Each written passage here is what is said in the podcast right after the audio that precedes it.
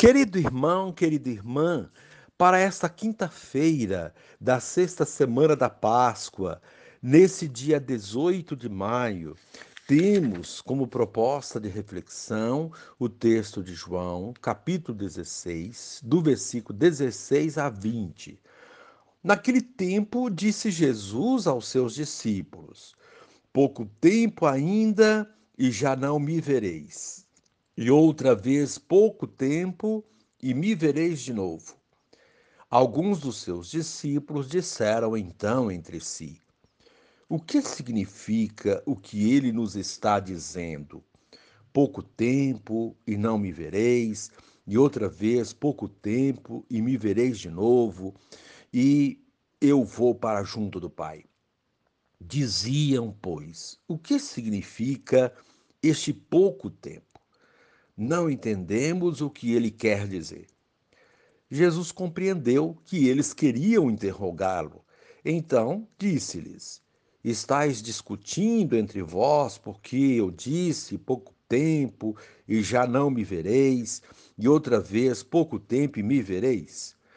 Em verdade, em verdade vos digo: vós chorareis e vos lamentareis, mas o mundo se alegrará.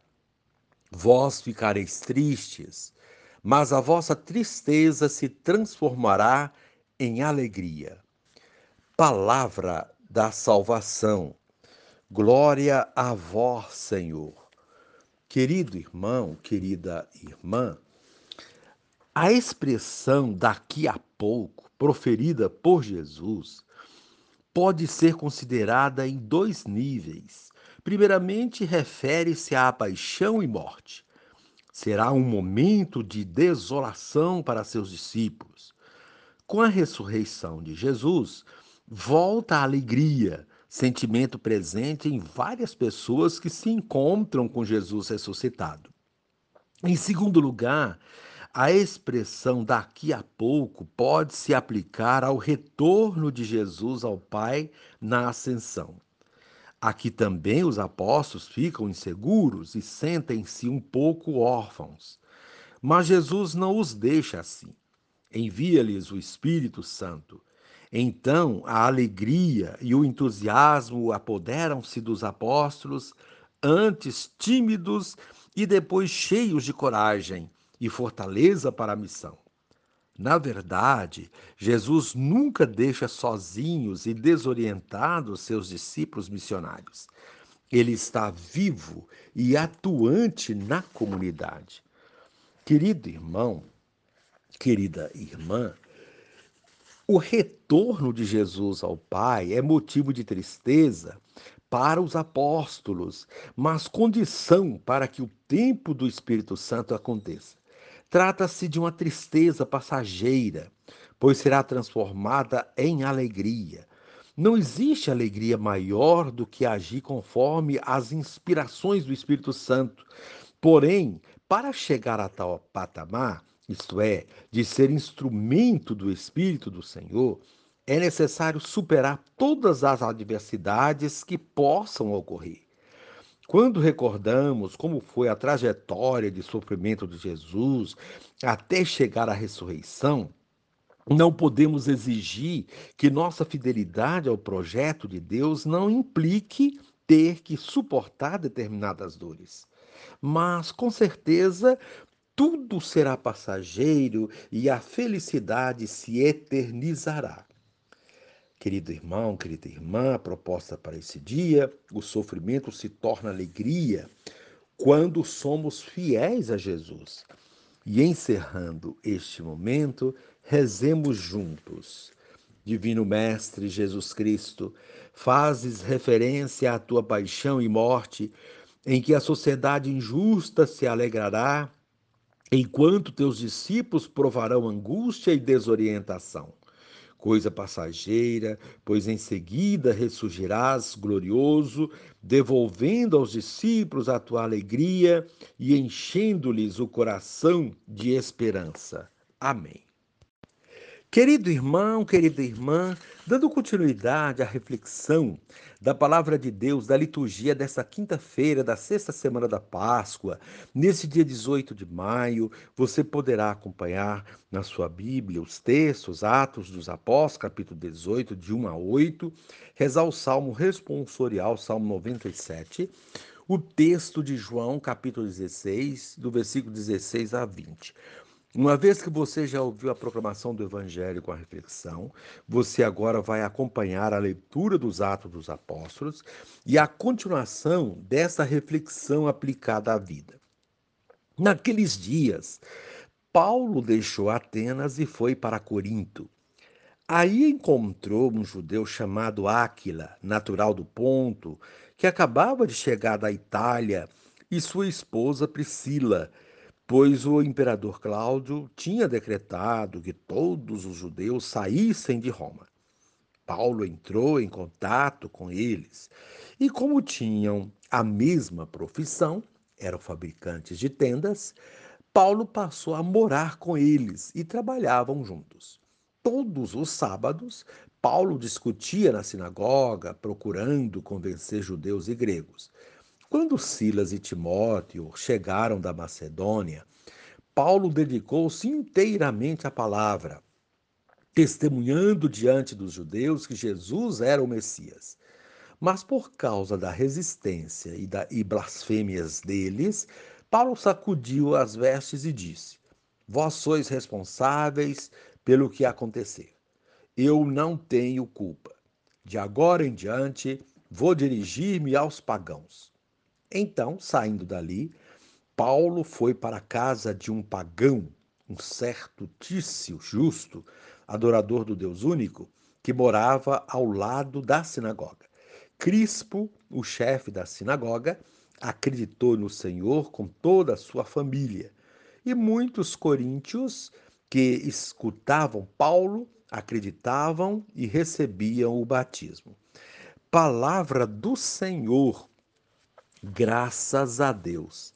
Querido irmão, querida irmã, dando continuidade à preparação das solenidades que se aproximam, inclusive a da ascensão do Senhor, a liturgia deste dia mostra Jesus se despedindo dos seus discípulos e os encorajando para a missão, mostrando que a tristeza da sua partida será passageira, porque depois virá uma alegria incomensurável, pois ele estará sempre presente por meio do Espírito Santo, que animará seus discípulos na missão.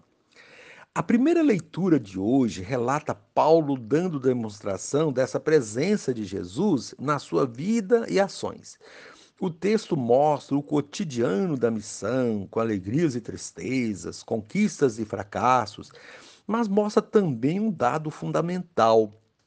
O discípulo de Jesus deve perseverar sempre, independentemente de as coisas caminharem bem ou não pois só quem persevera, a exemplo de Paulo, obtém resultados satisfatórios que são geradores de alegria.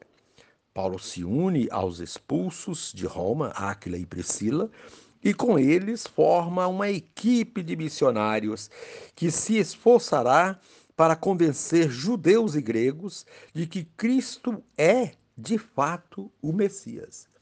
Paulo e seus companheiros encontraram muita resistência e rejeição, mas não desistiram da missão.